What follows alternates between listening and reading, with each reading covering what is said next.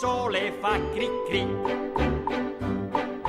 E se vado a scuola anche il maestro fa cri cri. Hey everyone, it's Jonathan, and welcome to the final episode in our series on Pinocchio. And this time we're finally doing an actual, authentic Italian version. Today I am joined once more by Conrado Falco, and earlier this year when we recorded our episode on AI, he was wondering if I was going to do any Italian versions since the story is Italian and at the time I had my schedule mostly planned out, but it made me decide that even though I had a rough idea of which versions I was going to be doing, before I was done, I should at least do one actual Italian version of the story, and I figured that Conrado would be the perfect guest to join me. Today's movie is one I had at the back of my mind as one I wanted to get to eventually, but I hadn't really seriously considered it as part of this batch until I was talking to Conrado. When I brought up that I wanted to do an Italian version, I gave him a couple options, and this is the one he picked. And I'm glad he did. This version is a movie that, in many ways, is truer to the book than any version we've covered so far, which apparently isn't a high bar to cross since Pinocchio as a concept for a film seems usually to be more of a template for a story rather than a blueprint, and people just like to do their own things with it, as we've seen time and time again these past few months. However, for as closely as this sticks to the book, this movie is also very bizarre, both because the book is very bizarre, but also the choices they made while making this movie, and then adding on top of that the reason this one is kind of famous, or infamous, the English dub. Wow, that really pushes it over the top. Breckin Meyer, John Cleese, Queen Latifah, Regis Philbin, and that's just the tip of the iceberg. The cast for this English dub was as if somebody dropped a list of celebrities into a hat and just randomly grabbed a handful and called it good. There's a lot more I could tell you about this movie, but I will save it for the podcast because we have so much to say about this one.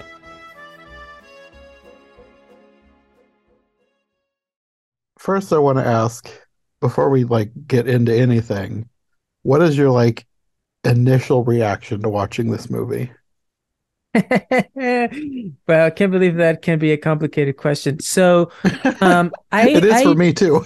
yeah, I knew of this movie and I knew that it had an infamous reputation. I remember back in the late 90s, early 2000s, I was pretty young kid, but I did see the movie Life is Beautiful when it came out. Um, my parents showed it to me and they loved it, and, and all the adults around me loved it. And that's the movie that Roberto Benigni did, uh, which is basically like a Holocaust drama, but like it's kind of like a sentimental family ish type movie where he has a kid that's in a concentration camp and he tries to make it, you know, this, you know, he tries to like spin things around for the kid's innocence or something like that.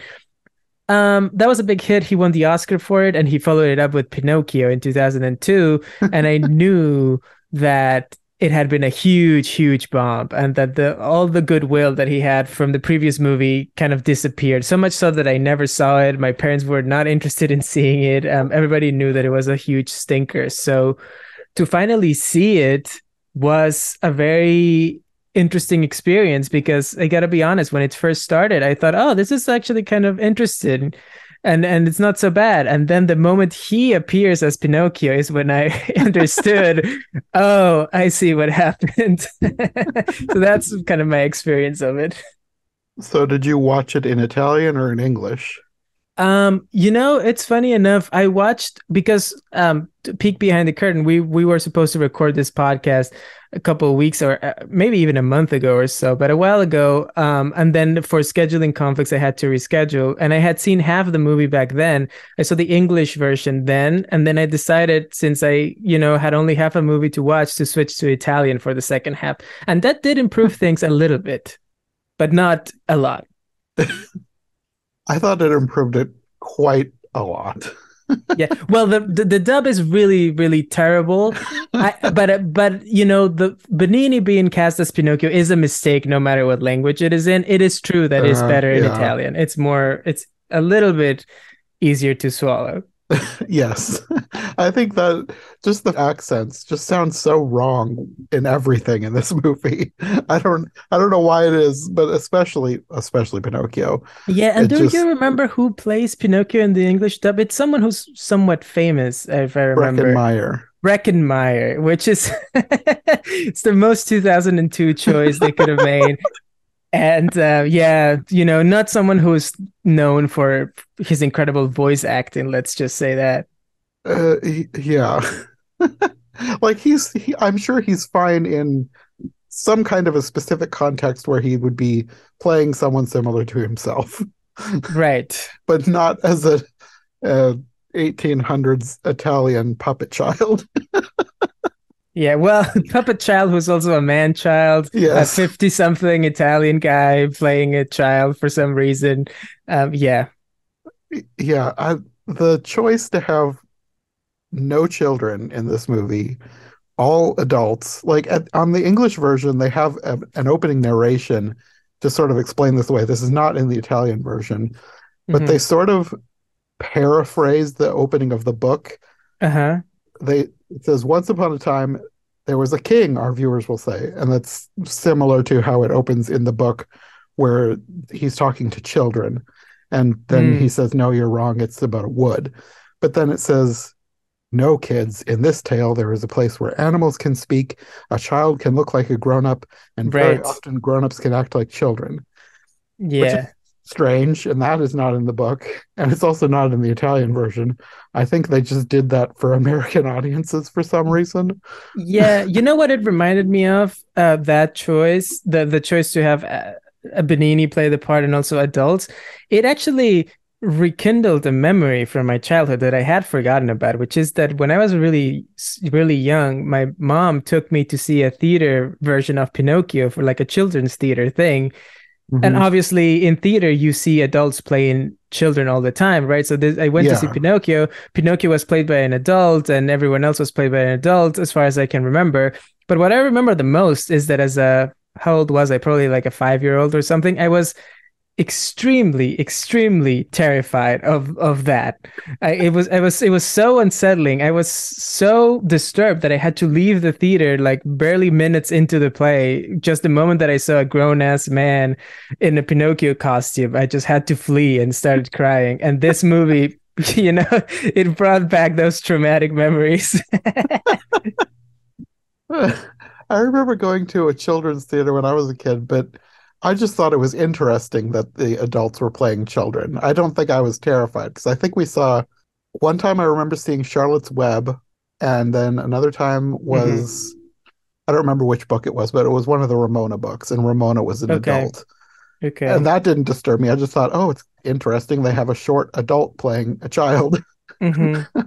Yeah, yeah, and I and I was and I went to other theater when I was slightly younger, you know, after I got over my trauma, and that was not an issue anymore. But I think there's something about Pinocchio, the character Probably. in particular, that is so eerie, and especially when eh, this movie, the way that Benigni plays him, it's just very because he's not just playing a child; he's putting on this performance of a very manic, very Mm-hmm. You know what an adult would think a child is like who has never interacted with an actual child, you know?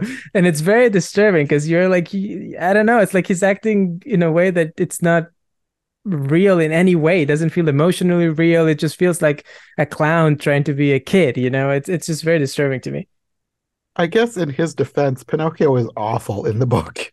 like he is an awful awful child i did appreciate that about this movie and and i noticed that as well a little bit about the um, the guillermo del toro version that came out last year mm-hmm. um that they skew a little cl- much closer to pinocchio's personality from the book which obviously the disney version which i love very much changes that and and turns him into a very different character complete innocent yeah. you know in a way that is not really accurate of the original at all I think the Disney version of Pinocchio has skewed people's perception of what Pinocchio should be.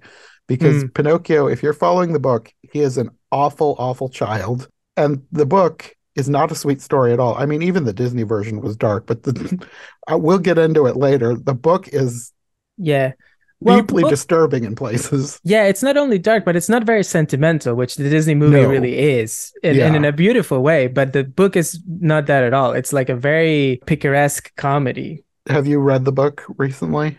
Um, not recently, but I but I did read it at some point when I was uh probably a young teenager around that time, and I was and I was surprised at the time. I don't think I don't know if I finished the book actually. Maybe I might have read just some parts of it, but I was very surprised by the differences because I, like you were saying, I was expecting something different based on the Disney version. hmm Yeah, I either read the book or had it read to me when I was a kid, and then I went years without hardly ever thinking about Pinocchio. Mhm. And then I, after I started doing this series, I was like, I'm doing versions of Pinocchio. I should actually read this book again to brush up on what it is. Yeah. So I read it and then I bought a copy so that I could go through it as I, because with this one, by this point, I have pretty much, well, actually, I have completely finished the other Pinocchio's podcasts. This is like the very last one that I'll be doing Mhm. before going on to the next story. yeah, so save the best for last. It it kind of is.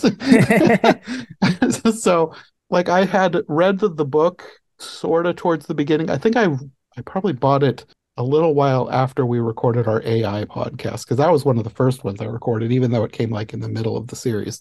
hmm So I had read the book before a few versions, and then I haven't thought about Pinocchio for probably a couple months at this point because I was sort of done with it. And so I got it out again when I started watching this because I started realizing it that this version is truer to the book than any other version I have watched so far this year. That's It's- very interesting. It changes a lot of things, but it is very true to the book. And then I was like, okay, I'm going to go through the book as I'm watching and see what they've changed and what's the same. Yeah, when you told me this when we were, you know, trying to coordinate our schedules, and you told me that that you thought that this was very loyal to the book, I got actually really interested in that. So I- I'm looking forward to hearing what you have to say about that. Yeah, I've I've pretty much I've watched the movie like at least three times and I've gone through the book fully. Not like not read page to page to page, but like as I was going through the movie, I'd watch a little bit, then stop, read the passage in the book, and then keep going. So Mhm. the past like three days have been just me focusing on this movie and this movie only.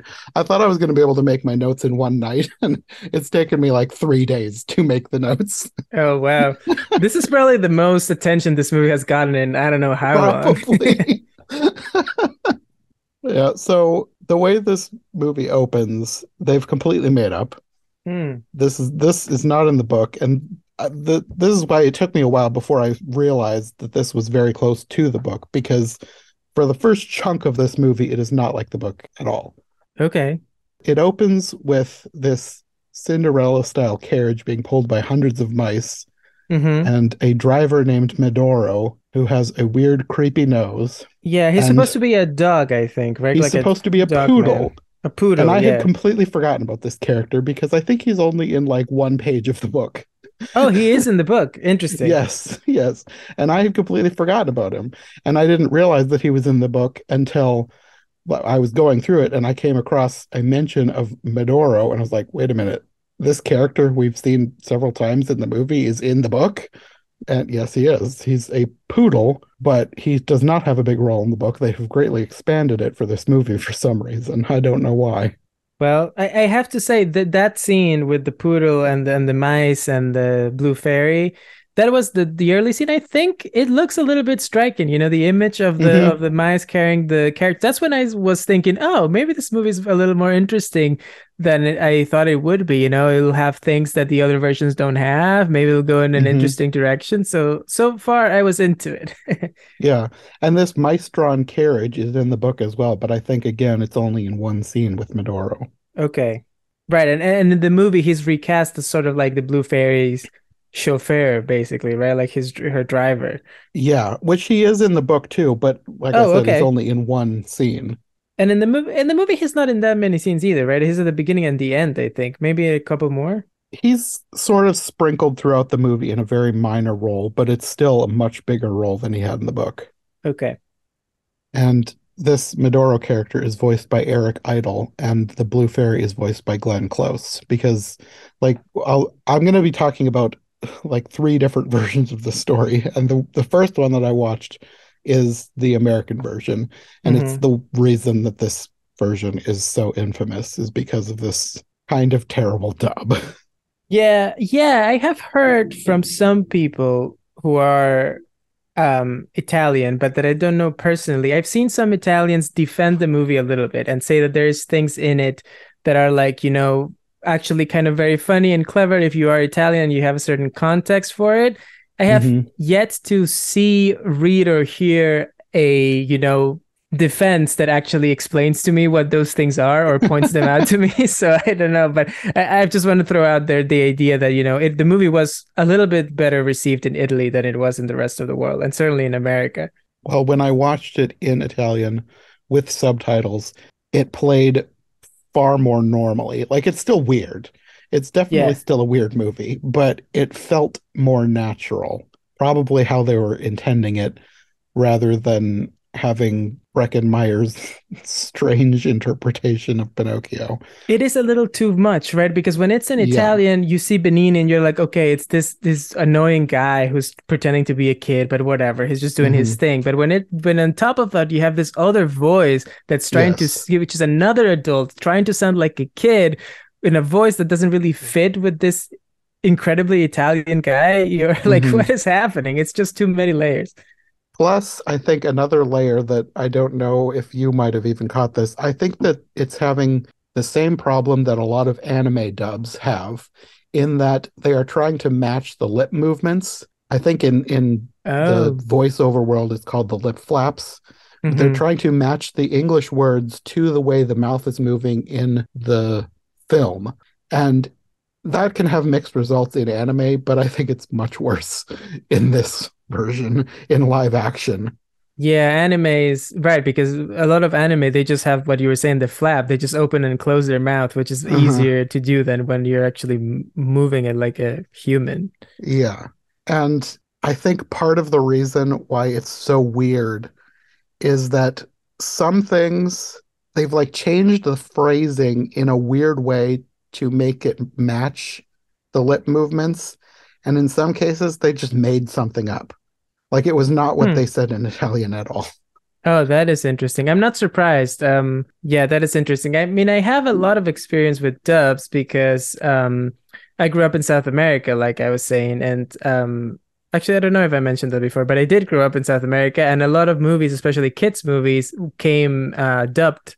And so, as a kid, I saw all of the Disney movies, for example, all the Harry Potters, all of that stuff was all dubbed. So, mm-hmm. uh, yeah there I have a lot of experience with like later finding out you know people's voices actually sounded like and being a little shocked you know um, or, or, things like that. Like learning that shrek had a scottish accent you know that was not that was not my experience of it. Did they give him an accent for your version he didn't, but Donkey had a Mexican accent, and there was a whole a lot of um, Mexican specific humor for Donkey, which was a very that's a very popular dub actually. I think you won't you will be able to find a lot of Spanish speaking people who will claim that the the Shrek is better in Spanish than it is in English because of that very famous dub. Okay. Did they have the same thing where they were they trying to match words to the lip movements, or was it just a direct translation? I think it depends on the on the movie, and I think you're right that, that, that not all dubs are created equal. I think we know mm-hmm. that, and and the best ones, uh, yeah, you you probably wouldn't go for for doing a match for the lips and just more for a match of, well, that's certainly for when the actors are moving their mouth, but maybe not to like match the mouth movement so so closely. And yeah. you will you would have a liberty to change certain words, but it, it, also translation is really hard you know? I have translated a place in the past and it's and it's tricky because you do you want to keep the meaning but sometimes it doesn't quite make sense. And when you you know add timing into it it's even harder. So mm-hmm. i don't envy the work of the people who had to to do this dub. Yeah. I think that's why not all anime gets imported to the us because i have watched some with just only subtitles. And sometimes it's hard for me to follow because I can tell that they're making a joke, but I don't understand what the joke is. yeah, yeah. Yeah, and a lot of subtitles can be overly literal, especially for humor, and then you just the joke is completely yeah. lost. Yeah. yeah. Well, back to this opening scene. Again, none of this is in the book. The blue fairy is talking there's like this butterfly flying around and she's talking about death and how it lasts too long. And she asks Medoro if he's ever died and he says, I haven't finished being born yet. And anyway, there's no such thing as time, Madam Fairy. Mm-hmm. I, I don't know what, like, is, are they trying to, like, make this deep in some way? Because none of this is in the book. The only thing that I can figure out is they're trying to give an explanation for why she dies in the middle of the story. and then is back. But even that doesn't really make sense. Yeah, it's hard to um yeah, I don't know. It's hard to make sense of that, but it is it is a weird movie that makes a lot of weird decisions. Yeah. And they they have this whole thing where he can't really see very well and he doesn't want to wear glasses. So he asks for more light and she makes it morning. hmm And I'm not sure what they were going for with that either, other than the fact that, oh, she's magic and she can change night into day. Yeah, I guess that's that's enough, you know. So after this, we follow the butterfly that they were talking about, and it flies through the town and somehow knocks a massive log off a cart. Yeah, that that moment I also like I said, so far I'm still kind of into the movie. I'm like, okay, butterfly is flipping over this massive piece of wood. I'm kind of into it. I'm I'm ready to have like an alternative take to, for this mm. Much maligned movie. You know, I'm like, oh, okay, there's gonna be some cool, interesting stuff. It won't make any sense, but it'll be wacky. It'll be out there. Maybe this is like you know, kind of like a Jerry Lewis movie or something that it, but you know, but then it, it isn't, sadly. And this is one of those instances where they've added a bunch of dialogue that is not in the Italian version because in the American Oh. version, the police are yelling like, "Stop, you hooligan! Arrest that log!" And Yeah. then the, the the log flies through somebody's laundry and they act like it's trying to disguise itself.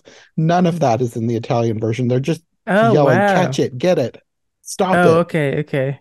so So they, so they, so they clearly, clearly in the for the English version, they knew they had a stinker in their hands, and they just wanted to to do more to it. I also, we should say, this is infamously, this is a Harvey Weinstein production, and we know, oh. you Oh. know, that on top of all of his crimes, he was also notorious for um, altering movies, especially foreign movies, thinking that the average American viewer was too, you know, too dumb or too or, or not sophisticated enough to actually like something uh you know from a different culture. So it had to be reworked. And uh, so i'm not surprised that they're adding all this stuff the narration at the beginning extra Yeah. jokes extra lines you know? That that that kind of makes that make a little bit more sense now. hmm But yeah, this log is like flying through town. It, it's like picking up speed as it goes and eventually crashes into Geppetto's house and stops. And Geppetto is voiced by David Suchet in the American version. He takes it inside and he's talking about making a puppet. And his lines are strange. He like repeats himself twice, and I think it's the exact same recording that they've repeated twice. He's, he says, You'll be like the son I never had and take care of me when I'm older. He says it once when he's outside and once while he's carving. And I'm pretty sure it's the exact same take, just repeated. they just repeated it yeah. yeah But in Italian, he says, You'll be the staff of my old age. I'm not sure what that means. I'm sure it's something that makes more sense in Italian. Maybe it's Yeah, similar. it's, it's probably an expression to to to say the same thing right you'll take care of me when i'm older you will be my cane Yeah. when i'm old yeah Yeah. But again, none of this was in the book. The whole beginning is different. In the book, the log for Pinocchio was first found by somebody completely different, somebody named Master Cherry, who is like, I, it, today you might call him a frenemy of Geppetto. interesting He gives him the log, but he insults him by calling him Polendina, which refers to the color of his wig, which resembles cornmeal, which they've, they've actually Oh. gotten correct in this movie. But in the Eng- English dub, it's ca- it's repeatedly called eggs, but it's cornmeal specifically, Mm, and cornmeal that's yeah where the, na- the, the that name makes came sense from. And then they have a knockdown, drag-out brawl. During which they are both injured, but then after the fight, they say they have settled their accounts and are friends again. And Geppetto limps home with the log. That's nice. I was that's good to know that the I was wondering why Geppetto has this like very strange wig in the movie, but so it's good to know that that's from the book. I did not remember that. Yeah, it is. It's a very bad wig, but it's good to know it's on Yes. purpose. Yes. So he starts carving it into a puppet. He has like this full minute plus long conversation with it. And this is where he, he's talking about the wig, and there's a joke about it looking like eggs, but it's supposed to be cornmeal or cornmeal pudding. Uh-huh. And Yeah, polenta as they call it in Italian. Yeah, that makes a lot of sense. so it's it's like at least a minute before he finally realizes he's speaking t- with a log, and then he runs outside thinking that he's going out of his mind. Mhm. But in the Italian version, he doesn't say anything about thinking he's going crazy. He's like, Did I actually hear a log speaking? Mhm. Like he's questioning whether he actually heard it. He's not thinking that he's going crazy, which I mean, I think I would think I was going crazy. So I can, I can, I know why they added that to the American version. right. But yeah, it, it all feels weird, but it feels more natural in Italian. Yeah, definitely. Um, and that's when when the nightmare begins, right? That's our first scene with actual Pinocchio. And it is, I feel like you will know it immediately whether or not you can endure this movie. The moment he appears, he's jumping around, he's screaming, he's laughing maniacally, he is like um he's a lot. He's jumping on the table. He's running around destroying everything in his wake. So people who are you know prone to not tolerate the shenanigans of roberto benigni are in for a for a tough time. I can't imagine being one of the first people to see this movie in the theater when this scene plays and just think oh boy what have i gotten into? Yeah, I mean, they do, they have changed this somewhat from the book, but his whole, I don't know, pattern of behavior feels true to the book. Even if it's not exactly what happened, it feels true to the book because, like I said, Pinocchio is awful in the book. yeah And you also have a line which I think a lot of versions do about carving him out of pine, so we'll name him Pinocchio. But that I don't know where that originally came from. I'm going to guess the Disney version because in the book he is named Pinocchio because Geppetto knew a very lucky family who were all named Pinocchio. The father was Ah. Pinocchio, the mother was Pinocchia, and the children were all named Pinocchi. Hmm, interesting And that's why he named the puppet Pinocchio. There's nothing about a, him being made of pine. So I'm guessing that that joke originated from the Disney version, and now every version does that because it kind of makes more sense. There's a lot of things that I think people take from the Disney version because it makes more sense than the book. The book is weird. The book is just it's a trip. yeah i mean you're the expert on the book at this point i would say kind of at this point. Yeah, I've I've gone through it enough that I know more than I ever thought I would about Pinocchio. so yeah, Pinocchio he comes to life and he rampages, causes destruction, and escapes into the town. And well, in both American and Italian version, he gets arrested, but then he escapes and Geppetto is arrested in his place. But in the book, Geppetto is the only one arrested because they think he's abusing Pinocchio. so they let Pinocchio go and drag Geppetto off to jail in the book. which um which i kind of i think it's kind of funny. I feel like i i i wish there was a version of pinocchio that like and i was hoping that this would be it and it's not that would lean more into that into the chaos into the the very like we were saying the very dark soul of the book that it's so chaotic. It feels like um not necessarily a family thing but it's almost like a looney tunes cartoon or something you know something that is so manic and and out there and it's not sentimental and it's not about like you Mhm. know um father and son and family or whatever i would like to see that version at some point If they do a version that is completely true to the book, the only way to do it would be like a Looney Tunes style. Otherwise, it's going to be rated R. sure sure but I, but i would love that i would watch that this kind of reminds me of in my next project, I'm working on versions of the Nutcracker. And I recorded a version with my friend Jenna. There's a version of the Nutcracker from the 90s where it's kind of, it seems like they're going for a Disney esque style. But in the story of the Nutcracker, like the story of the Nutcracker is almost as bizarre as Pinocchio, which I didn't realize until getting into it, kind of like with this.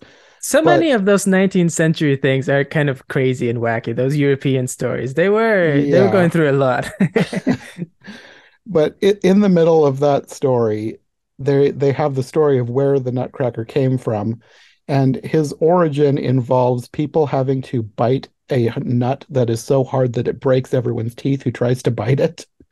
oh wow And when they go to that part of the story, the animation style completely changes into something that looks like 1960s Looney Tunes. And Hmm. I was like, that is a smart choice because if they had tried to do straight up Disney style, that would have been nightmare fuel.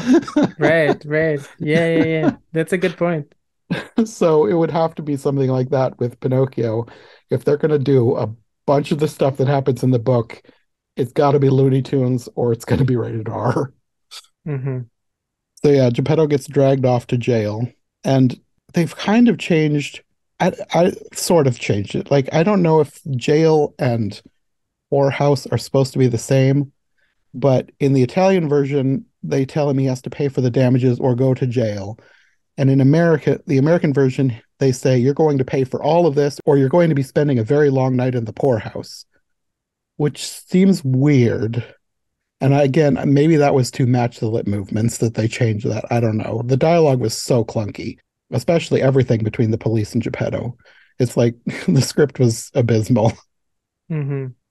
Also, what do we make of the fact that he there is absolutely no makeup at all to try to make him look like a puppet. He just looks like this I know 40 something Italian guy. but everyone recognizes him Everybody as a recognizes puppet, him as a puppet. And also, not to no, okay, we'll save this for the end because there's something very, very disturbing that happens near the end of this movie. I, I think I know what you're talking about. And Yeah, I'm sure you will mention it. yeah, we'll get there. So yeah, Pinocchio escapes from the police and then he like rampages through the countryside, terrorizing some birds, and then goes home. And then you've got more weird dialogue changes. He says he's starving and he's looking for cookies. And he finds the talking cricket and demands to know where Geppetto hides the cookies.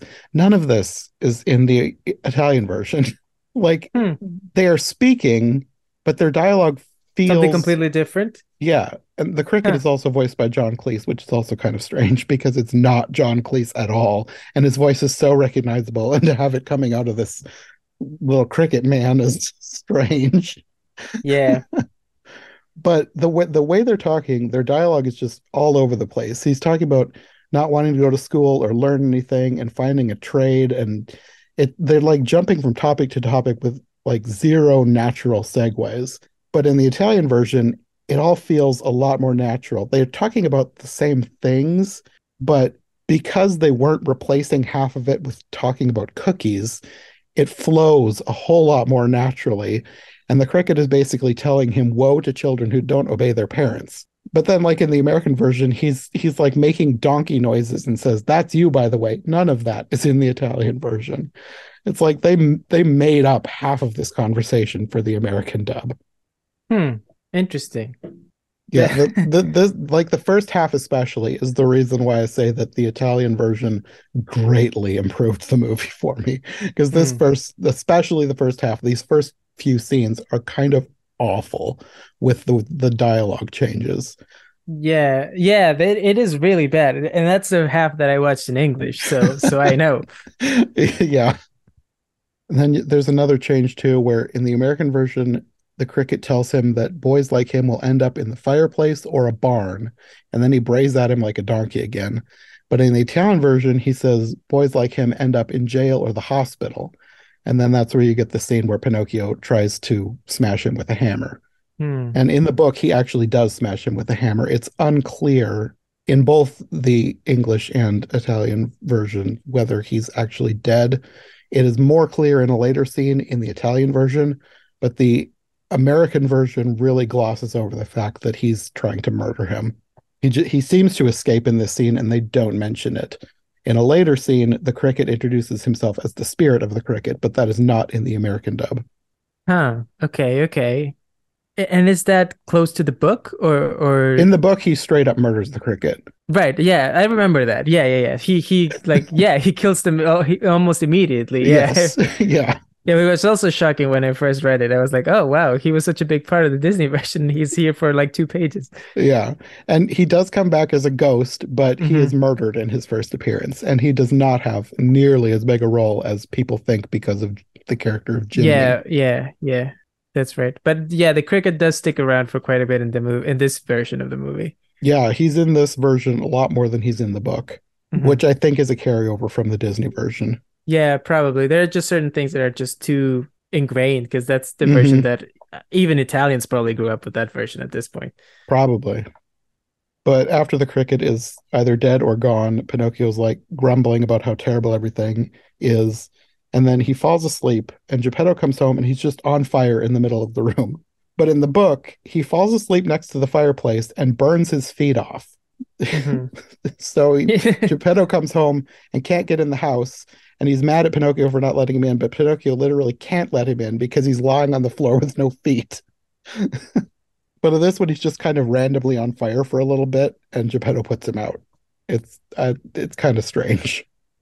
And Pinocchio then tells him about his day and talks about the cricket, and then wants a new suit because he ruined the one that he's wearing. And Geppetto is upset with him, but Pinocchio promises to be good, and Geppetto forgives him.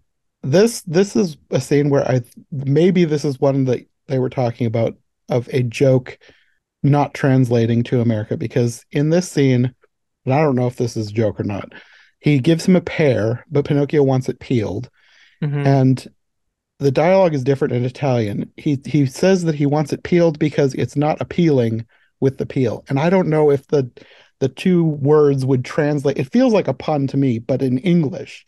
Mhm. So I don't know if that's a joke that they did not translate to the American version because in the American version he just talked about peels being gross and dirty. It's Huh. weird. Interesting. It's weird that they wouldn't just go for the easy joke. Yeah, which- that's what I thought. It's Yeah. like uh, of all the things that they try and add as jokes, why not add the one that feels naturally like a joke? Yeah, I don't know. It's just one of the more uh, another bizarre choice in this movie, and in this Yeah. dub especially. Yeah. So then I think it's the next day, and Geppetto comes home with a book, and he tells Pinocchio that he's been in the poorhouse because of him, but he'll forgive him if he goes to school. But that dialogue is not in the Italian version. He just tells him that he's been out to buy him this book, and then you learn that he has sold his jacket to buy this book. Huh. Th- They are really quite different, one and the other. They're Yeah. going for different.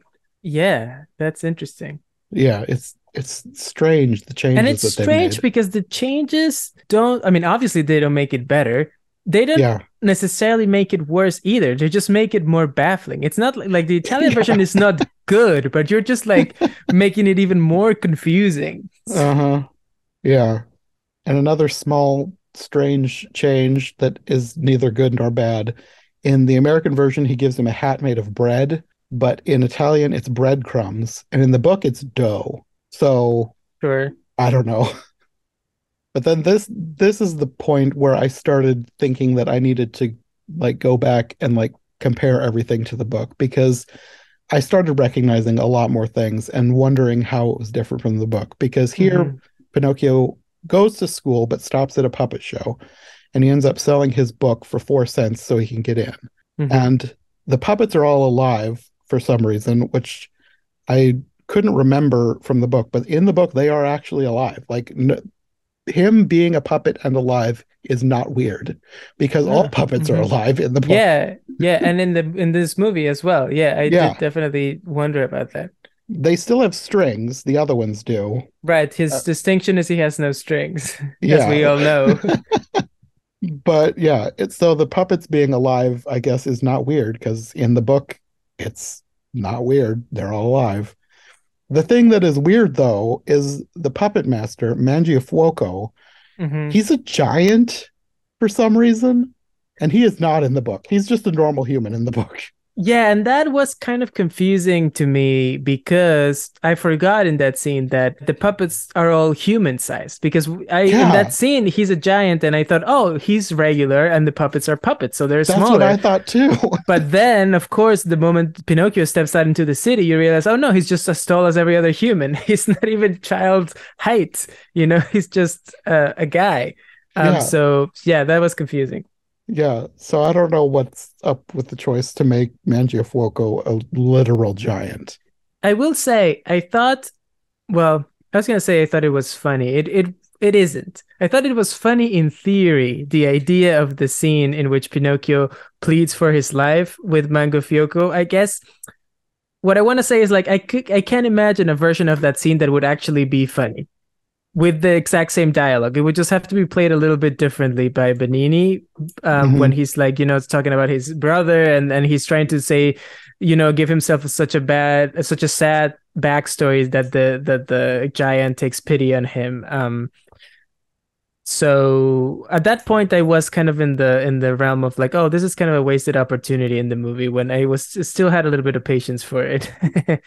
Yeah, I don't really know how I feel about this scene because it's just so weird. I think the fact that he's a giant completely threw me off and I didn't find any of it funny. I just Mhm. found it weird. It was also even more weird when I went, I was like, who is playing him? It's Kevin James Oh, in the the American version. Interesting. He's actually putting on an accent. Yeah, yeah. He's like the best actor in this, which is weird to say that, That- Paul Blart Mall Cop is the best actor. They should have done that with the whole movie. I I think that's know. another mistake. Everyone should have had an Italian accent because at least then it would have been just like bizarre from the beginning in a, in Yeah. appropriate way. You know, you could just be like, "Oh, they're all Italian and they're all wacky." Whatever, Yeah. right? It's not like Meyer and John Cleese or, you know. yeah, that it, everything about this movie is weird, but I I've kind of gotten to the point where I kind of love that about it. Yeah, I, I kind of wish I did too. I kind of wish I loved this movie, you know. It reminds me, have you ever seen the movie Clifford with Martin Short? Uh-uh. where he he plays a kid, but it's Martin Short, middle-aged guy, and he just everyone in the movie thinks he's just a kid, and he kind of terrorizes Char- Charles Grodin. It's a it's a funny movie that was not a hit, I think, when it came out, but a lot of people have reclaimed it, and I was hoping that this would be kind of like that, it's so grotesque and so weird that I feel kind of like, oh, this is actually really funny in in its own way, but sadly, it is not on the level of something like Clifford. Oh, okay. Interesting. I'll have to look into that one at some point, maybe. Yeah, it's a lot. I, I I wouldn't expect everyone who sees it to like it, but I think it's a if you are into its particular kind of humor, I think you would really enjoy it a lot. Depends. A lot of this just depends on my mood too, because not all movies like this are going to be something that I'm going to love. I, I think That's I true. just spent too long on this, and I, Yeah, you have got Stockholm syndrome. But yeah, this this whole thing is changed from the book as well because in this version, he is going to eat Pinocchio. hmm But like, why? In the book, he's going to use him as firewood to cook stew Which makes more because he's wood. Right. So, like, why is he going to eat a wooden puppet? Like, I know he looks like he's flesh, but he's still technically wood. Yeah, that makes things even more confusing. Yeah. And then some of this is in the book, some of it is not. Mangiafuoco sneezes when he is sad. But like Mhm. it's in the book, he sa- it says he has an odd habit of sneezing instead of crying when he's sad. Mhm. So in this, like the dialogue is weird, especially in the American version. They say he's he's just a big softy and he sneezes when he gets emotional. And when he hears something sad, he gets a bellyache and loses his appetite. They've changed that dialogue a bit, so it just sounds weird in the American version. Mhm, mhm. But the point of this is that they, Pinocchio needs to find a way to make him really sad so that he'll let him go. So then you have Pinocchio tells him that his father is so poor he had to fry his own hair because it looked like an egg. And then Uh-huh. that that is different in the Italian version because again it's supposed to look like cornmeal Right. or polenta. Mhm. And I think that he says he's so hungry he almost ate his wig because he mistook it for cornmeal pudding. Sure, So sure, they sure. they changed that again. It, I guess neither good nor bad. It's just weird, a weird change. Mhm. Maybe they thought Americans wouldn't know what cornmeal pudding is. I don't know. Yeah. But he also says he never knew his mother and he has a brother who is very sick, but then he changes the story so his brother is dead. And then Mhm. he changed again. His brother keeps dying. Yeah, he died twice. Yeah. And then there's, he goes into this whole thing about be, them being so poor they can't afford a corpse at his brother's funeral. But then the Mhm. neighbors are so rich that they could afford a funeral with six or seven corpses. And that that's the only part that made me almost laugh because it's just so ridiculous. Yeah, that's what I'm saying. That part is what I was like, this could be funny in the hands of a different Probably person. yes. It, you could make a funny scene out of this. Yeah. But like the first time I watched it was just with Breckin Meyer, and it's like, this is weird. This is so Mhm, weird. Yeah. So I guess all of this was apparently so touching that he has a sneezing fit and he's like blasting all the puppets backwards. And he tells Pinocchio that he's broken his heart, so he wants a kiss on the nose, which is weird, but it sort of happens like that in the Italian version, so whatever. he has compassion on him, he says he'll spare him, and his well, at first he says he's gonna well, in the book, he says that he's going to use a different puppet instead of him as firewood. And then Pinocchio doesn't want the other puppet to die, so he offers himself again instead. And then he's so touched that he says he'll spare everyone. So mm-hmm. that like the the point of the book is to make Pinocchio a better person. So this is like one of the first instances of him doing something good, and they don't have that in in this movie. like like half the book doesn't make sense either, but it something like that sort of makes sense.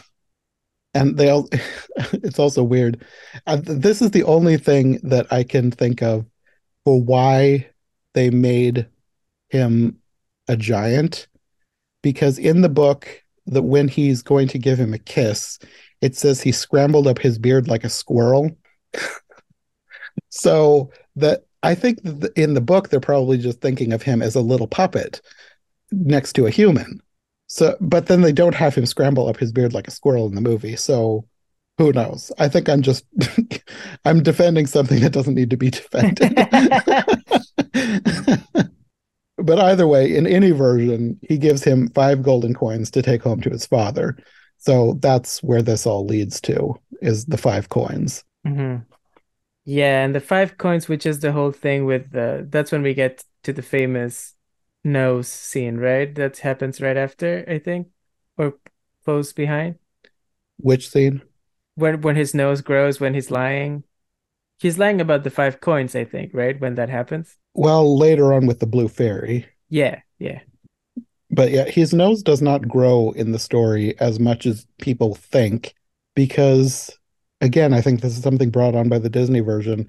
They really made a lot of the nose growing when he lies. And that just almost never happens in the book. It happens once or twice, but it's almost immediately fixed. Yeah, and it doesn't happen in the in the Disney movie that much either. It's I mean it's a big set piece moment, but it only happens once, right? Or am I remembering wrong? I think it does. I think it only happens the one time. Yeah. But it is it is one of the things that people associate most strongly with Pinocchio. But yeah. it is not a huge part of the book. It's just like one tiny weird thing that happens in a book full of full of weird things. things yeah. Yeah, so he has these five coins and he goes out, he's going home, and then he gets stopped by the cat and the fox, who in the American version are played by Eddie Griffin and Cheech Marin. Mm-hmm. Should have gotten Tommy Chong to play the other guy. they should have. But th- this is all very similar to the book. They tell him that he can turn his five coins into thousands if they go to a land where farmers grow gold. In the American version, they call it Nincompoop Land. Mm-hmm. In the Italian version, they call it the land of featherbrains. But in the book, depending on the translation, because different translations call different things different things, mm-hmm. my version calls it the city of simple Simons, but other versions call it catch fools. Huh. So it's strange. I don't know. It, yeah, d- catch fool sounds to me like it's probably closer to the literal yes, translation of the Italian. Especially name. when you get to a joke later on, which uh-huh. is a joke that they did try to translate, even though it's weird.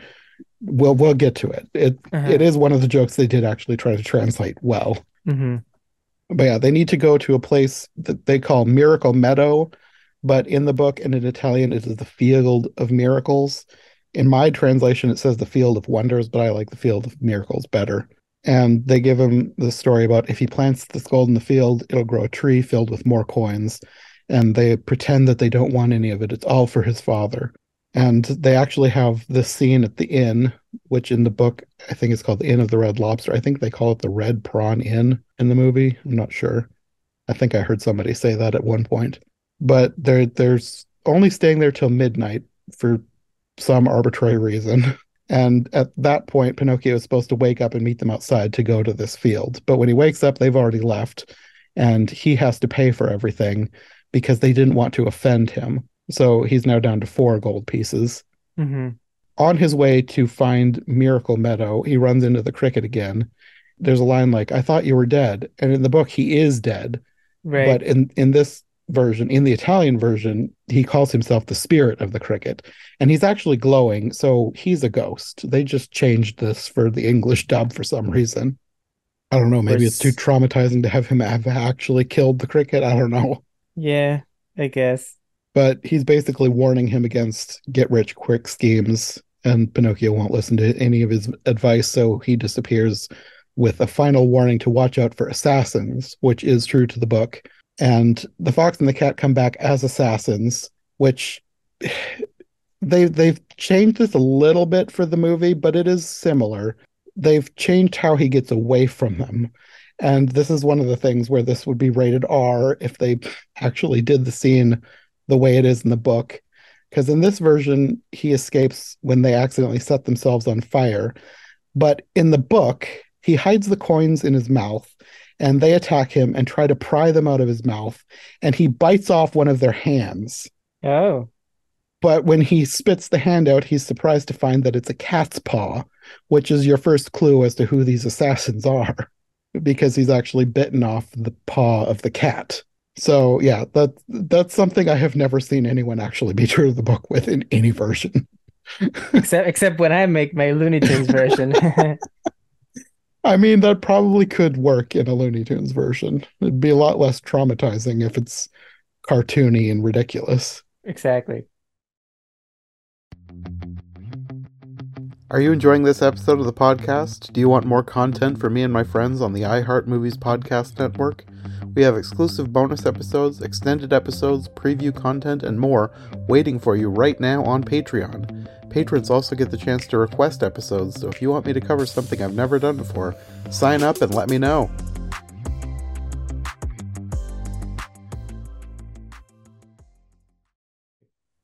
At this point, he escapes and finds the house of the Blue Fairy. In the movie version, she tells him that there's no one home and she's not there either, and then she goes back inside. But in the book, she says that she's dead and she's waiting for the coffin to take her away. Hmm. so make of that what you will. The, there's a lot about the fairy that is just not explained. She's a very weird character. So the assassins then catch up to him again and he hides the coins in the dirt and they hang him. In the book, they try to chop him first with giant knives, but the wood he's made of is so hard that the knives shatter and they hang him instead. Oh, that's interesting. Uh, I, di- I did know this part. I remember either reading or hearing about the how he gets hung and that's one of the things that people bring up when they're talking about mm-hmm. how much darker the book is. Well, it's even more dark when you know that this is where the book originally ended. Right. because this was supposed to be like a gruesome morality tale about being a obedient and a good child and Pinocchio is none of that. So death by hanging was his punishment for how awful he'd been through the rest of the story. Mm-hmm. But after he was done writing the story, the editor requested a better ending. More Pinocchio, yeah. This is only like a third of the way through the book, so he he wrote a lot more after he was requested a better ending. But yeah, after this, you get another scene that's not in the book. The fairy's looking out of the window and says that it was a shame because Pinocchio was such a beautiful puppet. And Medoro agrees with her and then tells her goodnight and then is horrified by his own reflection because he says there is an old man in the house. And she tells him it's a mirror, and he seems offended at that and says mirrors are not what they used to be and leaves. And then she's just looking sadly out the window at Pinocchio hanging. But in the book, there was no conversation about a mirror the fairy sends a falcon to cut Pinocchio out of the tree and then report back to her if he was still alive. And the falcon thinks he might be alive, but he isn't sure, so the fairy sends Medoro to fetch him in the mouse drawn carriage. So, hmm. very different to this scene. Yeah. So, after this, you get the whole scene with the doctors the owl, the crow, and the cricket. And at this mm-hmm. point, I'm not sure. Like, the cricket is never described as a ghost again in the book. So, they don't ever have him glow again. So it's like maybe he's back to life. I don't know. I don't know what's up with the cricket. Yeah. But either way, either in the American version or the Italian version, all the dialogue seems to be close enough to what's in the book, just trying mm-hmm. to figure out whether he's truly alive or not. And right.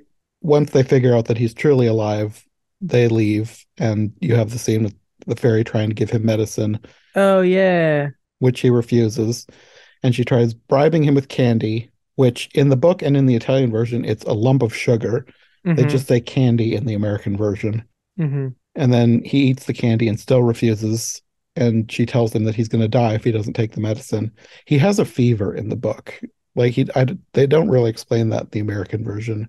I think they mention it a little, Like there might the be like one line in the Italian version, but the the fever is the reason for this medicine. Yeah, this is another scene that I thought has the potential to be funny in different hands. I, I I did think that the moment when they walk in with the coffin to like take him, you know, was the kind Undertaker of rabbits. the Undertaker rabbits. Yeah, that was kind of bizarre and f- and and funny. It reminded me of David Lynch and his rabbits. Um, uh, in a way that I thought uh, made me chuckle a little bit and it made me think, oh, this could have been much better in, in in different hands. Even with this bizarre script, if you could play it a little differently, it could have worked.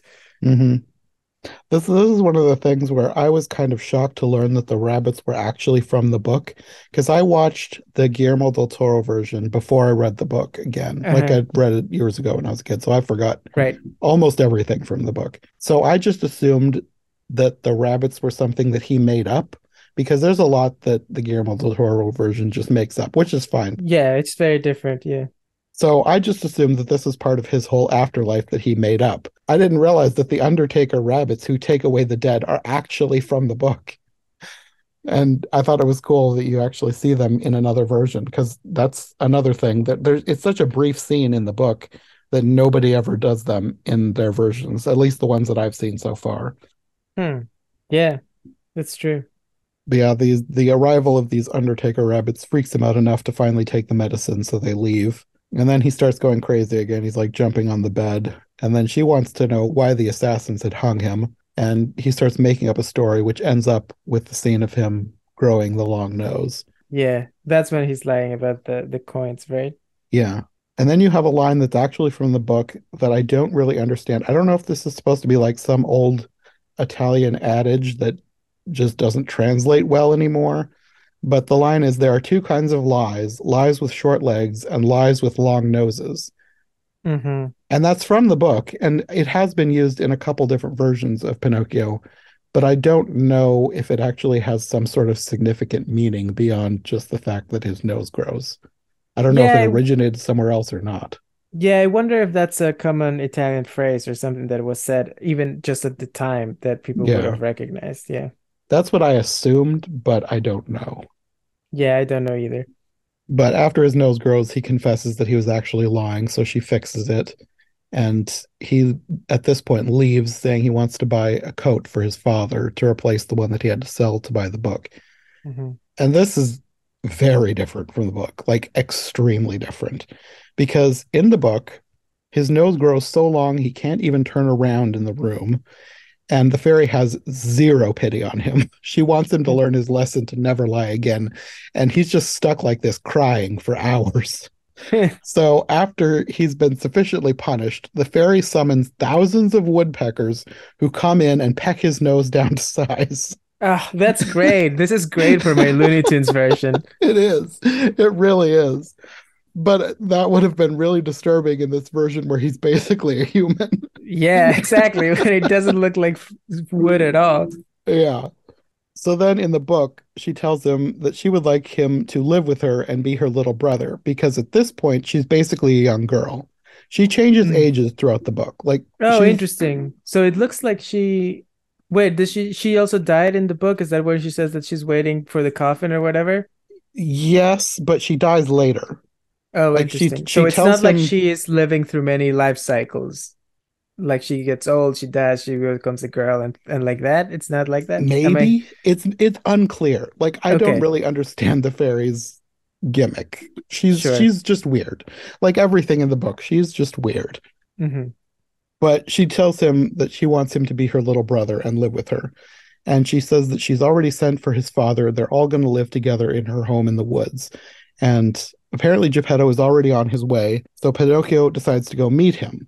And then that's where the two versions kind of converge again because he goes out to meet Geppetto, whereas in the movie version, he's going out to buy him a new jacket.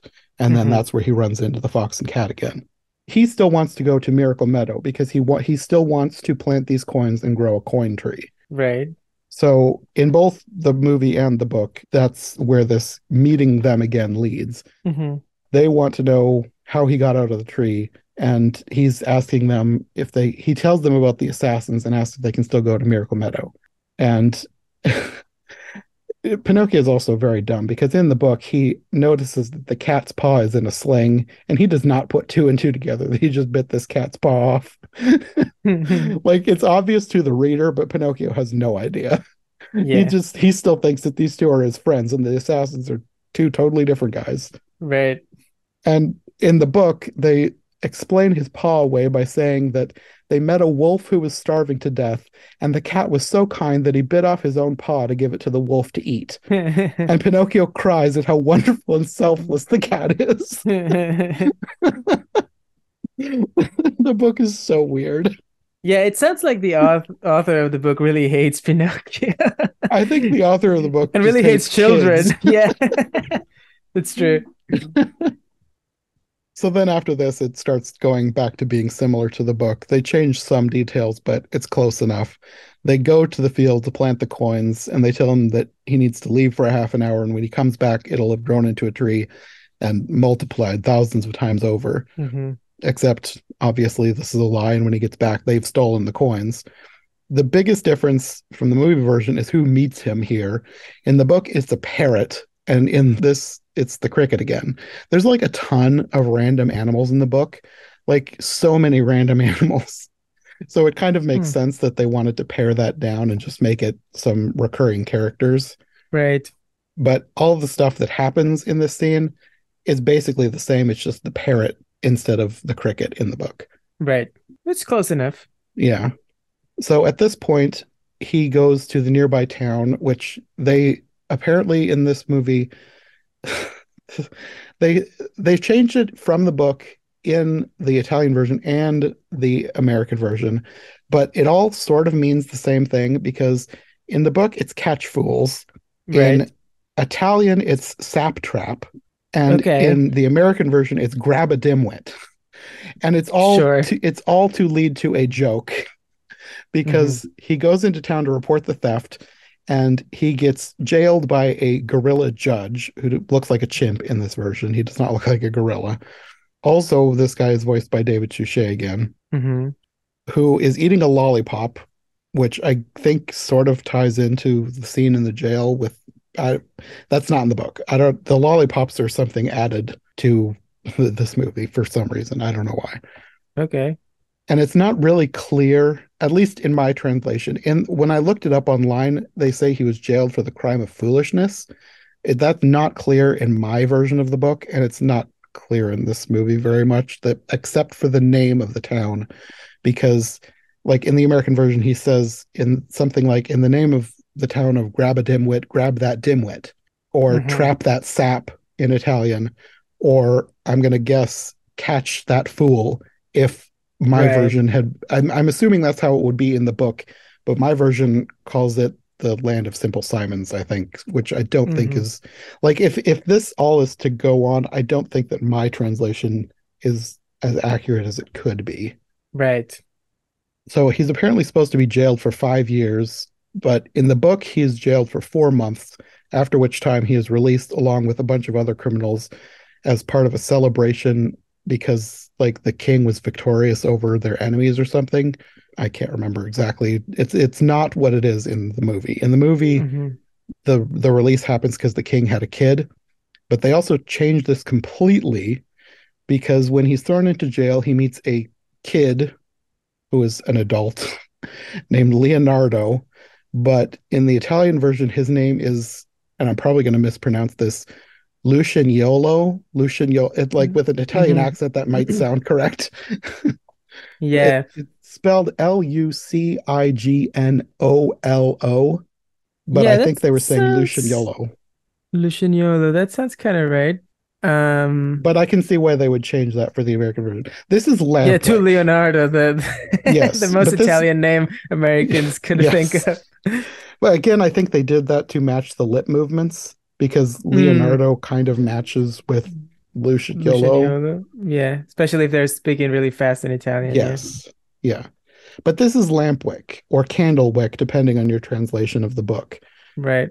So uh, why they didn't just call him Lampwick or Candlewick, I don't know.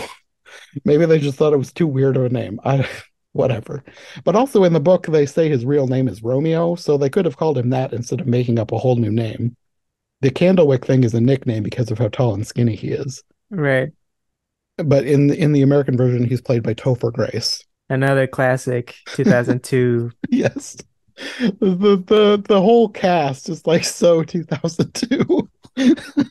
well, it's this such a weird cast. There's even more weird casting choices coming up later on, mhm. even weirder than the ones we've already had. But yeah, this guy is played by another adult. Like I said, all adults are played by children. Yeah. I don't know why this one weirds me out even more than Pinocchio, Oh, really? just because he's like weirdly hot. it's like, why? This is so weird.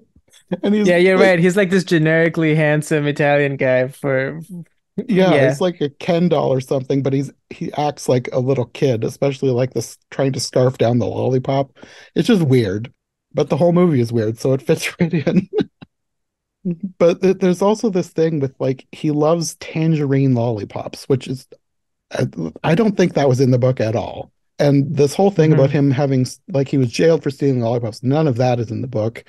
It's just weird. And also the thing that he says about the lollipops has changed from the American and the Italian because in the American version he says that tangerine is the flavor of paradise.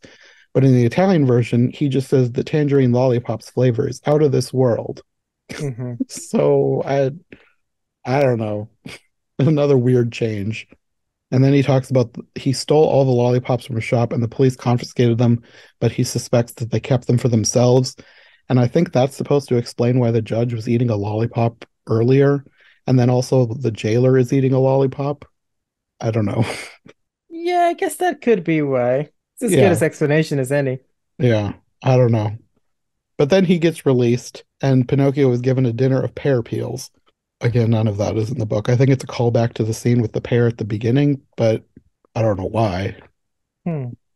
And then in here, you have one brief scene of Geppetto out searching for Pinocchio at night. And then I think that's supposed to be like a time jump because apparently four months pass while he's in jail. And then that's when they start freeing all the criminals. And in this version, they say it's because the king of Grab a Dimwit had a son.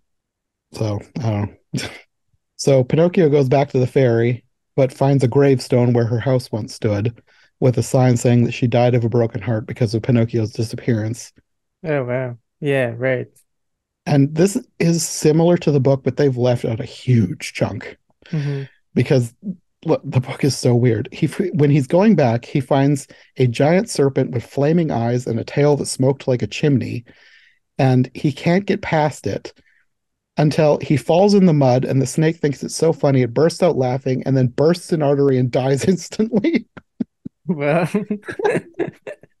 that is kind of funny. This is what I'm talking about, the Looney Tunes version. It would Yes, work. It really would. It really would.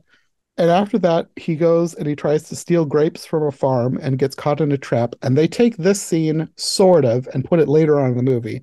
But in the book, he is admonished by a glowworm for stealing. And then the farmer who finds him puts him to work guarding the chicken coop as a watchdog because his dog had just died. And then he catches a pack of weasels stealing chickens and these weasels try to bribe him with the chickens because apparently for years they had been bribing the farmer's dog with chickens, which is why they've been getting away with stealing chickens all this Mhm. time.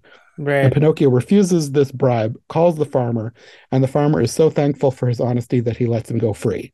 hmm That's how you would frame my dog, by the way. He loves chicken. So yeah, that's they cut all that stuff out, and this is where he goes back to the fairy's house. And there he meets in the book it's a pigeon, in the movie it's a dove, but pigeons and doves are kind of the same thing anyways, just Mhm. different breeds. And the, it's voiced by Queen Latifah. Oh, really? At this point, I was watching in Italian, so I missed that. It's a male in Italian. Oh, So, interesting. I Yeah, yeah, that's right. Queen It is in Latifah, whatever, who cares? Very 2002. Yeah, exactly. So in the book, this dove tells him that Geppetto is on his way to America to search for him, and she carries him to the ocean on her back because he's just a tiny puppet. But here he's a grown adult, so he just follows her all the way to the ocean. hmm And when he gets to the ocean, he sees Geppetto rowing across the sea and calls out to him just as it capsizes and disappears under the waves. So he jumps in to save him, but he gets swept away too. And this is where the book kind of diverges. He wakes up on a small island, I think. In the, I think it's an island in the book. Here, it's not really explained exactly where this is, and he's starving. But in the book, depending on the version, like in my version, I think he just talks to a dolphin by the shore, but I think in a different translation, the dolphin carries him to shore. So hmm. I'm not sure how accurate my version is. It's supposed to be on a bridge, but who knows? By the way, there's a dolphin here that gives him directions on how to find the land of the busy bees. Mm-hmm. And how a dolphin knows directions on land is not explained. Sure. yeah, I guess that's a good point. also, at this point, just too many lands, too many places to go. Yes. The you know, like, come on, guys, what's happening? Uh-huh. And there's more coming. So yeah. Uh, the dolphin also tells him about the terrible shark, which is the first indication of this thing that's coming later. Yeah, I not... wonder if that will come into play. This terrible shark. Yeah, it's not really foreshadowed in the movie, I don't think. But in the book, it's foreshadowed two or three times before it actually happens.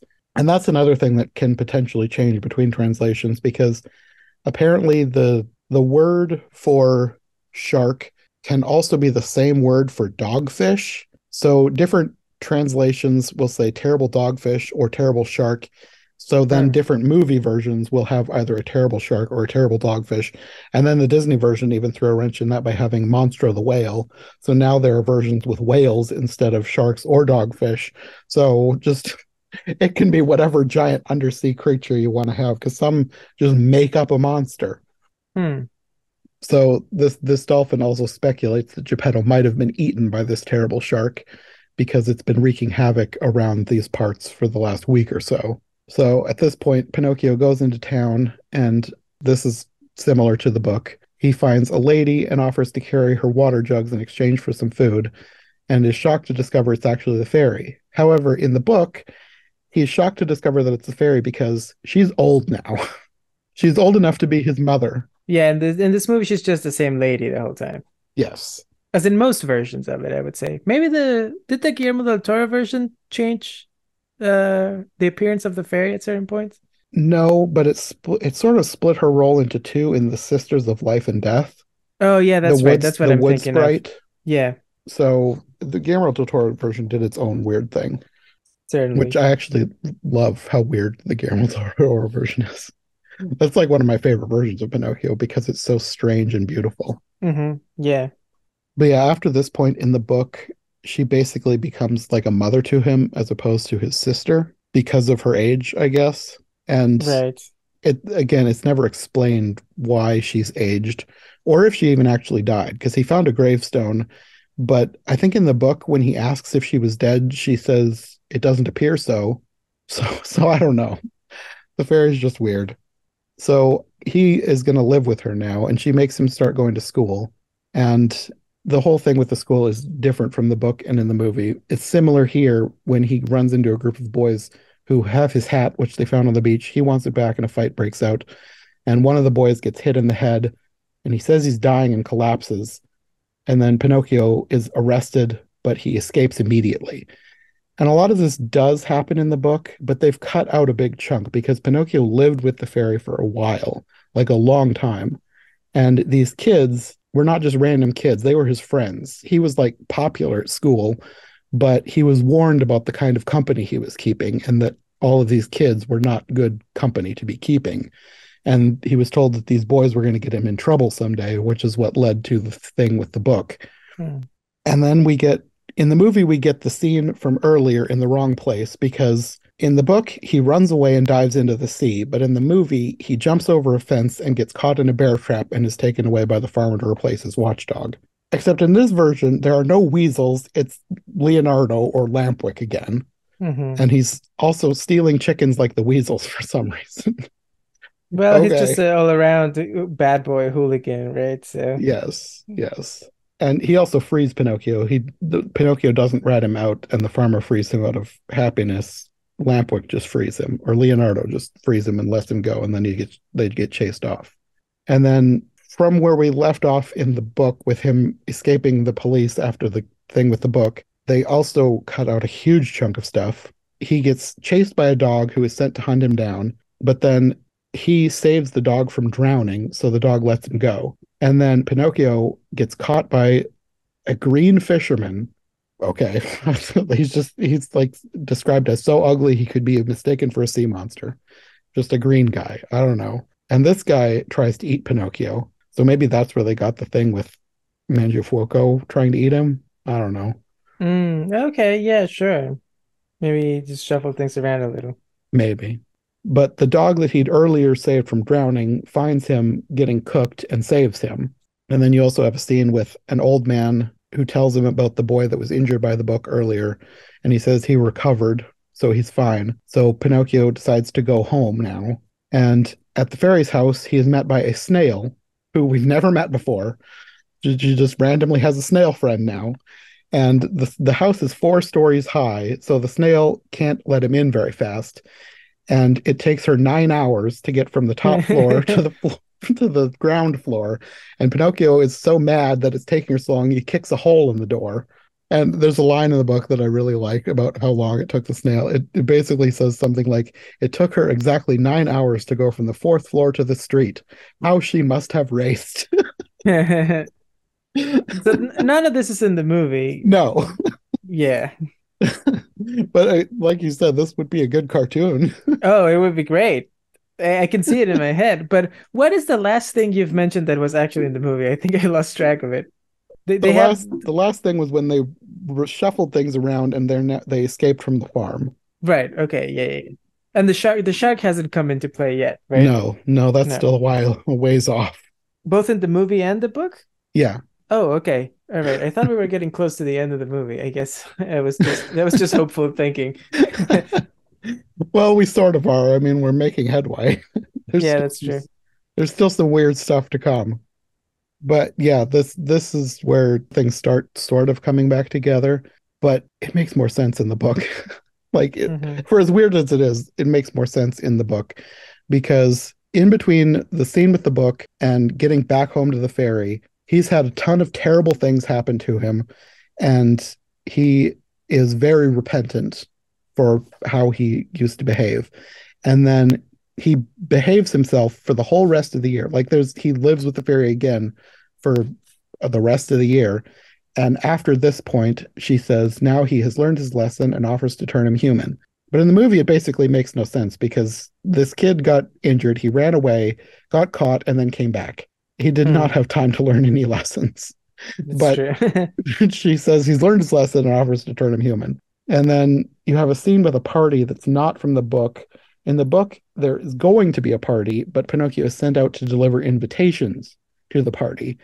And he can't find his best friend, Lampwick, Candlewick, Romeo, Lucignolo, Leonardo, all the many names that he could have. He cannot find him. And I think at this point is the first mention of this character in the book. Like he has not been in the book at all before this, but he's been in the movie for at least the two scenes earlier. So I guess they just kind of wanted to seed him out through the story so it makes more sense that this is his best friend. Because it says he's his best friend in the book, but you've never met him until this point. There's a lot of things in the book that you kind of feel like he was making it up as he went and he never went back to edit anything. Hmm. So when Pinocchio finds him, he tells him that he can't come to his party because he's leaving at midnight for the land of toys, or as the American version calls it, Fun Forever Land. I just started laughing at how ridiculous that was. I mean, the land of toys is ridiculous in itself. In the Italian version, it's Playland, but it's just mm-hmm. so much stranger just to call it Fun Forever Land. Yeah. like even just go with the Disney version, call it Pleasure Island. That makes so much more sense than Fun Forever Land. Playland is perfectly fine too. Yeah, have... yeah, it is. But it sounds, you know what? It sounds like what they were doing with the whole thing. They're just punching it up. You know, there's like it has to be more than just that. You know, we want we want a little extra here, uh-huh. just go with a ridiculous name. Yeah, and a lot of this is similar to the book until it comes time to leave, because at midnight when the stagecoach arrives, the donkeys that are pulling the stagecoach are described as being all different colors, some with stripes, and they're all wearing human shoes, which is like the first clue that something weird is going on here. And the one that Pinocchio tries to ride keeps kicking him off, But the coach, this is going to be another R rated thing. The coachman goes down and bites off the donkey's ears and forces him to carry Pinocchio. And as they're going, Pinocchio hears a whispering voice warning him to get out of here. Don't come with us. But he can't tell who's talking. The only thing he notices is that the donkey is crying. so, yeah, they have every version has really sanitized this from the book. Mm-hmm. This is about, about when they start turning into donkeys, right? Another kind of famous Pinocchio scene, I think, thanks to the Disney version largely. Yeah. Yeah, because it's so scary and harrowing in the Disney version, especially for kids. But I have to say, the moment in this movie, that's one of my least favorite. The most you know, I had such a hard time enduring the moment when they look at each other, Pinocchio and this handsome Lampwick guy, and they're just like laughing at each other, and it just goes on forever. And I'm just like, what is going on? This is not funny. It's not fun. I think yeah, that's a was... case of them trying to stick too close to the book because in the book they look at their ears and laugh until they cry. Mm. So right. I think they were just kind of sticking to that. But they've also changed a whole bunch of this, anyways, because the cricket is not in this scene in the book. He meets, mm-hmm. depending on your translation, either a marmot or a dormouse. Right. so okay, but, but it's also with the cricket again. It's so different in the book though, because you can write it in one sentence, like they laugh until they cry. You don't have to experience it with these two adults like laughing and, and for for minutes at a time. Yeah. Yeah. It was definitely know. one of my least favorite parts of the movie. Yeah. And and at this point the movie's been going on for a while, so I had little patience for it.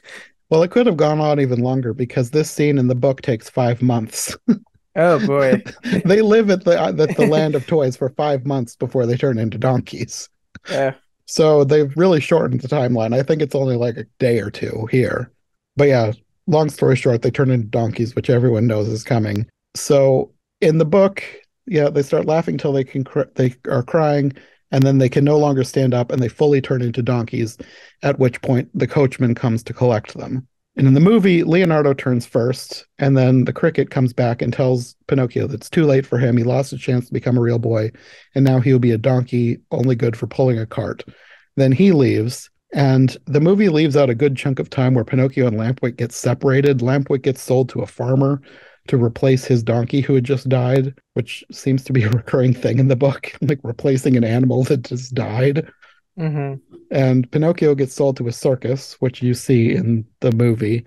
And he trains for months to learn all the tricks that the ringmaster wants him to perform. And that's where we pick back up in the movie. They just cut out that whole chunk of time with Pinocchio performing at the circus. and you probably wouldn't have gotten this since you're at this point watching in Italian, but the ringmaster is voiced by Regis Philbin. Oh wow, that's very 2002. Wow. so random.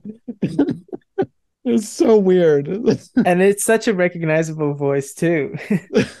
he does a, a tiny bit of an accent too, so I didn't remember right away that it was Regis Philbin. I had to look it up, and I was like, "Oh wow!" Oh, really? He puts on an accent. That's even better. It's not as good as Kevin James, but he's sure. he makes his voice slightly less Regis Philbin Yeah, well, you know, Kevin James is one of our greatest talents. Of course, it's not as good as him. but then, like in the book and movie, he sees the fairy sadly watching him at the circus. And at this point, he's too sad to perform well and ends up hurting himself. I don't think that they explain it in the American version. I think they do in the Italian version, but he breaks his leg. Like he tries to jump through a, a ring and breaks his leg.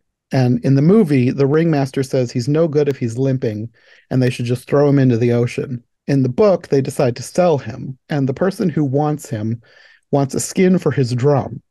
So he decides to kill him by drowning him in the ocean because that it, it, says that something like it, he he's too tender-hearted or something like he, he thinks it'll be kinder to drown him than to just straight up kill him which does sure well okay. a kinder way to kill someone but whatever.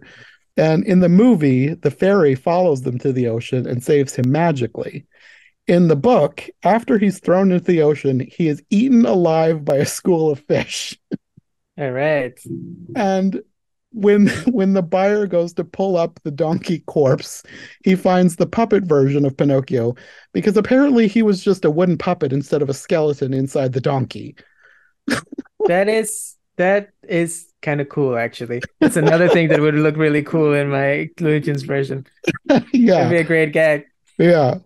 This is another thing that I don't at least as far as the versions I've seen so far, I don't think I have seen this yet. Nobody wants to show Pinocchio getting eaten alive by a school of fish.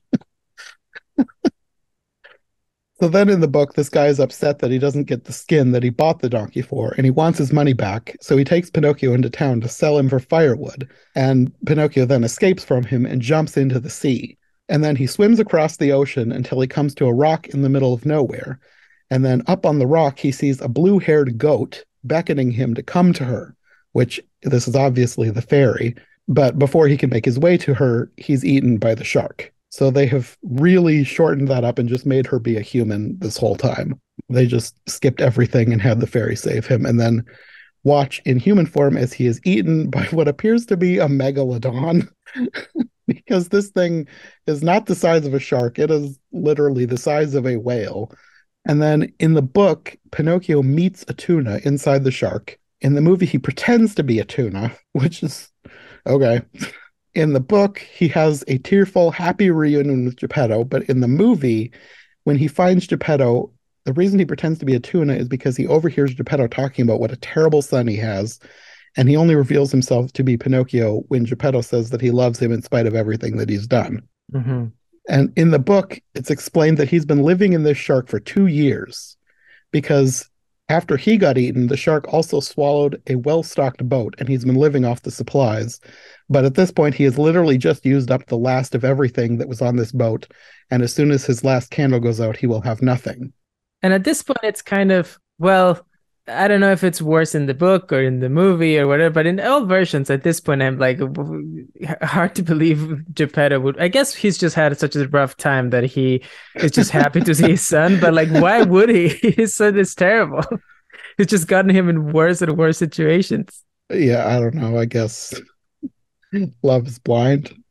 father's love. Yeah, yeah. Um, um, you know, father's love, a mother's love. It's unconditional. but they've changed this somewhat from the book because Pinocchio wants to escape, and in the movie, he tries to make Geppetto follow him by snatching his wig and taunting him with it, but then the shark sneezes them out randomly. And in the book, it's explained that the shark is very old and suffers from asthma and heart problems. and he sleeps with his mouth open. So they climb up and are going to escape pretty easily. But then when the shark sneezes, it swallows them again. Mm. So then they have to climb out much more carefully. And Pinocchio then carries Geppetto on his back and they swim away from the shark safely. Pinocchio is swimming them across the ocean, but Geppetto's not doing well, and Pinocchio can't swim very fast with Geppetto on his back. But then they find the tuna that he met inside the shark again, and then he takes them to shore. And in the book, after they make it back to shore, Geppetto is so weak he can barely walk. So Pinocchio says they need to go and find help and they don't get very far before they come on the fox and the cat again, who have basically fallen to abject poverty. The fox had to sell his tail for some reason, and the hmm. cat had been pretending to be blind for so long in order to garner sympathy from people and beg for money that he actually became blind. And now, another lesson about not lying. yes. And now they're basically just begging for money and food. And they recognize Pinocchio, but he has no mercy on them and leaves them behind. And As then, he would, that psychopath. and then he comes to a small hut where they find the cricket again, who tells them that a blue goat just gave him this hut yesterday and then left forever, bleeding sadly to herself that she would never see Pinocchio again.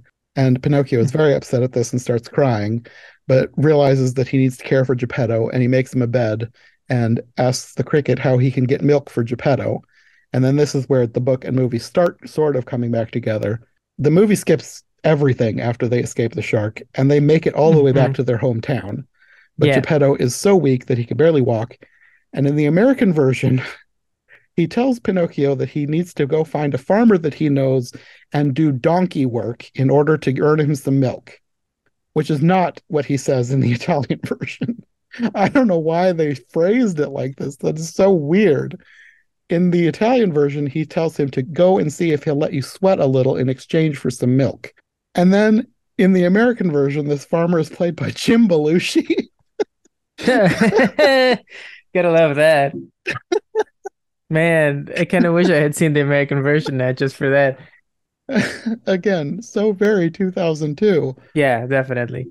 So he earns milk for Geppetto and also a penny and buys a lollipop for himself. I, I'm not sure what the lollipop is for.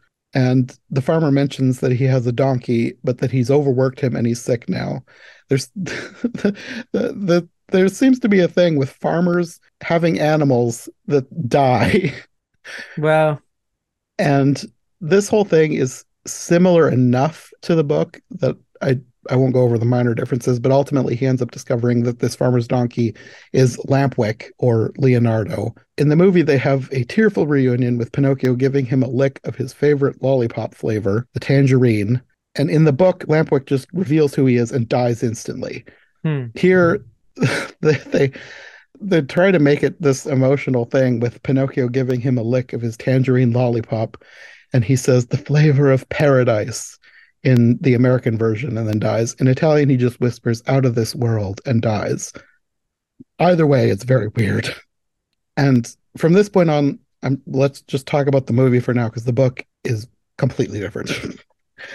so in the movie, it it seems like only a few days are passing here. Geppetto seems to start doing a bit better, and after Pinocchio has worked himself to the point of exhaustion, earning milk, and then the fairy and Medoro arrive in the Maestron carriage again, and the fairy basically tells him that he's made it, and if he continues down this road, he'll know great happiness. And then he notices that the cricket is with her for some reason, and then they all leave. Then you have a scene similar to the beginning of the movie with Medoro Mhm. stopping the carriage because he wants the fairy to make it daytime again. And there's this whole thing where he needs glasses and she tells him that, that he has to wear glasses or something like that. I didn't quite understand that joke. I don't either. All right. It- they've add, they've added it. to this. I don't know what the point of it is. Yeah, I Mhm. don't know. But she they're leaving now and she makes a remark about Pinocchio being such a beautiful puppet. And then suddenly Pinocchio and Geppetto are in a new home Mhm. and Geppetto has actual hair instead of a wig. Yeah, or a much better wig, at least. it's probably actual hair. We'll get to what happens in the book. Uh-huh. so it's great. probably actual hair. And Pinocchio asks why everything is different, and Geppetto tells him that when naughty children change, they have the power to change everything around them with joy and serenity. And then Mhm. Pinocchio asks where the puppet is, and you see his lifeless but still human-looking body lying lying across the room. Which is what I was trying to mention before. Yeah. Which is probably my favorite shot in the whole movie. And it's just so I would have not thought of the fact that turns into a boy, his old puppet body would still exist. It wouldn't transform, especially because he's looked like a human the whole time. Yes. And now it just looks like a dead human in a chair. Yeah. And I had forgotten, but that actually happens in the book. He has the Oh, puppet really? body is left behind when he becomes a human. Oh, okay. I guess that's true to the book, but it's just so weird in this version because he's a human. Yeah, because he does he does oh, such a bizarre choice. Yeah. So then the movie ends with him getting some books and going to school. Mhm. And there's like a shadow of his puppet version following him when he leaves. And then when he gets to school, the shadow leaves him and chases the butterfly from the beginning of the movie right, out of the city. And then kind of a thing of like his you know he's got he's become a good boy but he his mischievous side still exists somehow Yeah. yeah But like I said, the book is completely different. In the book, after Lampwick dies, Pinocchio keeps on working for months for this farmer to earn milk for Geppetto, who's getting better very slowly. I guess this farmer literally must only pay in milk.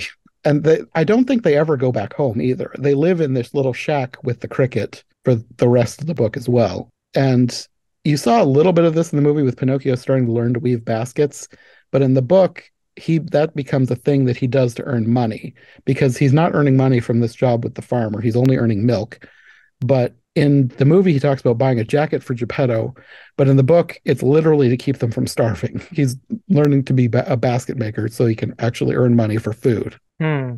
So, yeah. eventually he's earning enough money through this basket business that he's doing well enough that he can afford a secondhand book. And then at night, after he gets done with his jobs, he starts learning to read and write. And he keeps earning money until he's saved up to buy a new suit. And then he goes into town and meets the snail again from earlier in the book that was never in the movie. And the snail tells him that the fairy is in the hospital, but she has no money and she's extremely sick and dying. so Pinocchio gives her all the money that he'd saved for a new suit and tells her to give it to the fairy. And hmm. he tells her that he's going to go back and earn more money for the fairy. So the snail should meet him back there in a few days and he'd give her some more money. And then there was a line in the book that I really liked. The, the, snail, much against her usual habit, began to run like a lizard under the hot summer sun. wow, so she could run after all. so then Pinocchio goes home and he works until midnight and makes double his usual amount of baskets. And then when he finally falls asleep, he dreams of the fairy. And in the dream, the fairy forgives all his misdeeds because he's taking care of his elderly sick father. He's learning he's learned how to become an actual productive member of society. He's a good boy now. She tells him to keep doing so well and he will be happy. And then at that moment, he wakes up and discovers that he has become a real boy. And he finds a new suit waiting for him. And there's a purse in the pocket containing all the money that he'd given to the snail. And there's a note thanking him for his kind heart. And then he runs to find his father. And Geppetto is now years younger. So he has de-aged. That's why I said that this is probably is real hair in this in the movie version because he's actually much younger now. Hmm. Then you get like roughly the same speech that the movie Geppetto gave him about bad boys becoming good. Okay. And then you actually do see the wooden marionette version of him left behind. And then that's where the book ends. All right. We made it. You made it. You've seen I don't know how many versions of Pinocchio. I've seen so many, but this is the one I probably watched the most at this point. I'm sorry about that. this is no, not, probably fine. not the best one to watch that not, intensely. But I actually like it now. well, I like I like the Italian version. Like okay. I probably will never watch the American version again. It's horrible. No, I wouldn't. I would never. It's not even. It's not even one of those that are like so bad that it's funny to or, or fun to watch. Really, it's just bad. It's just cringy. The the yeah. dialogue is so cringy. Yeah. But it like even though it's it's not like great and Pinocchio is weird. There's a lot of weird stuff in this movie mm-hmm. it still has a sort of weird charm to it. Like with the Italian language, I don't know, it just sounds nice. I don't know. Sure, I like yeah. I like it a lot better than I thought I would. Like I don't it's pro- it's not like a favorite movie or anything, but I like right. it a lot more than I thought I was going to. I think you're probably right. It's not in Italian. It's it's not a great movie. It doesn't quite fully work, but it's interesting and weird. It's not mm-hmm. a disaster the way that it is in, in English, it's, which is a complete disaster that you can't even watch like a single scene without cringing, like you were saying, and wanting to turn the thing off. Yeah. Yeah. No, the first the first watch through, I was like, this is horrible. I don't know how the Italian version could even save this. Mm-hmm. And then it makes a lot more sense in Italian with the subtitles. And I'm mm-hmm. not even one of those people. Like with the anime, you have people who are like firmly subs versus right. dubs and that whole controversy. I don't really care. Like I if a version has a good dub, I prefer a good dub. Mm-hmm. But if it's something like this, give me the subtitles. Right, because it's so much yeah, it's better. a terrible dub. it, it makes so much more sense with the subtitles and it just it sounds better. Just their voices sound more natural. The having this middle-aged guy with Breckin Meyer's American voice coming out of his mouth is yeah. so weird. It's a lot. so strange. but yeah, this is I, I've seen a lot of bad Pinocchios. This is not one of the worst if you watch it in Italian. Wow. Okay. All right. That's good to know. If you're watching in American, it is one of the worst, but in mm-hmm. Italian, I weirdly kind of like it now. All right. Well, it um, I'm I'm glad you invited me to be on this uh, more than one version of Pinocchio since we did AI, which is you know yeah loosely inspired, but but definitely one of my favorite movies. Like like we spoke, uh, like uh-huh. I talked about in that episode, and now one of uh, probably my least favorite movies. I don't know. Nah, it's probably not even that, but something very different from AI. That's for sure. Yeah, yeah. No, this is I'm glad we did this one. Like I had wanted to do an Italian version, and this is one that I'd had in the back of my mind. I wasn't really planning on doing this one with this, like I had planned out all the ones that I've done so far. And I think the reason that I chose to do this one is because when we did AI, you were asking me, are you going to do an Italian version? Mm-hmm. And I was thinking at that point, well, I probably would in the future, but maybe not now. But once you said that, I was like, you know what? I probably should because this is an Italian story. I Mhm. should do one that's like an authentically Italian version. Mm-hmm. And there were actually two choices because Yeah. the guy who played Pinocchio in this one did a second version hmm like two years ago, I think, You think 2019? Yeah. where he plays Geppetto. Yeah, very, yeah, that's very right. recently. Yeah, which I'm also curious about. And I think, if I am remember correctly, it's directed by Matteo Garrone, who is a very prestigious Italian director who usually makes very serious dramas about the mob and things like that. And so this that Pinocchio movie is a big um, departure for him. And it looks very visually striking with some very interesting effects and makeup. And I think it even got a couple Oscar nominations, I want to say. Um, yeah, I got nominated, I think, for costumes and makeup, if I'm not mistaken. Yeah, I'm looking that up, which makes it very interesting. Yeah, just looking at the stills, you see that the the Pinocchio in that movie looks very much like a puppet with some Mhm. pretty cool makeup um effects. And yeah, Benigni plays the plays Geppetto in it, eh, which I think it's interesting casting, you know, given his history with the character. Yeah. Well, I'm I still want to do this one. So if I next time I get back to Pinocchio, maybe you and I should do this one and see if he redeems himself with this. That'd be interesting. Uh, Just from the one trailer that I watched, this one looks good. The 2019 Yeah, one. I think it got pretty good reviews, so Yeah. So I think it will be a far better film. It may not be as memorable, at least for the reasons why the 20, 2002 one was memorable. But I think as a film, I think it will be a much better film. yeah, that's for sure. Well, that is the last of my Pinocchio for this year, I guess. I don't think I will get back to Pinocchio for a while, but Mhm. I'm glad we did the ones that we did because this one, even though I wasn't planning on it, it's probably one of my favorite episodes. Actually, I think both of the ones that we did, plus the Guillermo del Toro version, are some of the best podcasts I've done. They're like Oh, my great. I I don't know. This is I don't know what it is about Pinocchio. It wasn't one that I was like super into, but I think it's just the fact that it can be reinterpreted so many weird ways Yeah. that it's just so interesting to see how many different ways it can be taken. And then it's been taken in some really good ways too, which is like the Guillermo del Toro version and AI sort of. hmm They're some of my favorites now, both And the even- movies and the podcast that we've made. So Yeah, and even the Disney version is a reinterpretation of it in so many ways as well. It's so different. So yeah, so I, I hear what you're saying, and and certainly I'm very uh, honored to have been invited to be part of of these episodes, and I had a lot of fun uh, recording them. So thank you.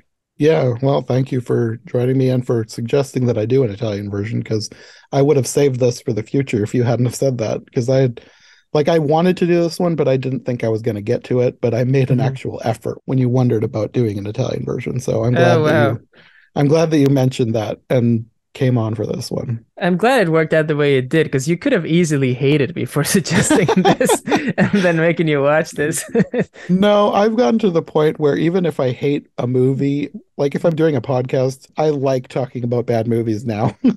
Yeah, It- I think it's sometimes more fun than talking about a good one. this Especially if they're so bizarre as this Yes. one, right? Yes, that's what made this one so much more fun was because it was just like, what on earth am I watching so many times? Mhm. Yeah.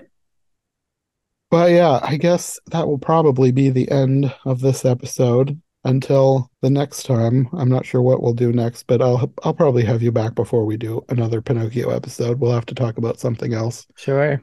Um, yeah, I'm always uh, happy to be a guest in this show. Okay, well, we will have to talk about that, but until then, do you want to let people know where they can find you if they want more from you? Yeah, of course. You can find me on Twitter at Coco Hits NY, and also you can find me on my own podcast, which I co-host with a film critic Rachel Wagner, who I am sure must have been a guest on this show at some point, right? Yes. Yeah. And she'll be on here next month too, because Oh, they're going to well. be doing Hallmark versions of the Nutcracker. Oh, wow, great. Yeah, that's her specialty. Okay, perfect. So, listeners will be familiar with Rachel. We have a podcast called The Criterion Project where we talk about movies in the Criterion channel or Criterion collection. Um, comes out every two weeks, and it's a lot of fun. So you can check that out wherever you get uh, a podcast. Okay. Well, until next time. All right. Thanks.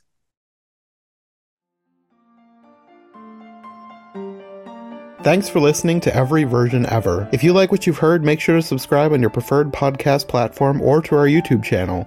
Make sure to follow my co hosts as well, and if you want more content from us, check out one of the other podcasts in the iHeart Movies Podcast Network or check out my brand new Patreon. My link tree, as well as any other relevant links, will be in the description. We'll be back soon with another brand new episode, so thanks for listening, and we'll see you next time.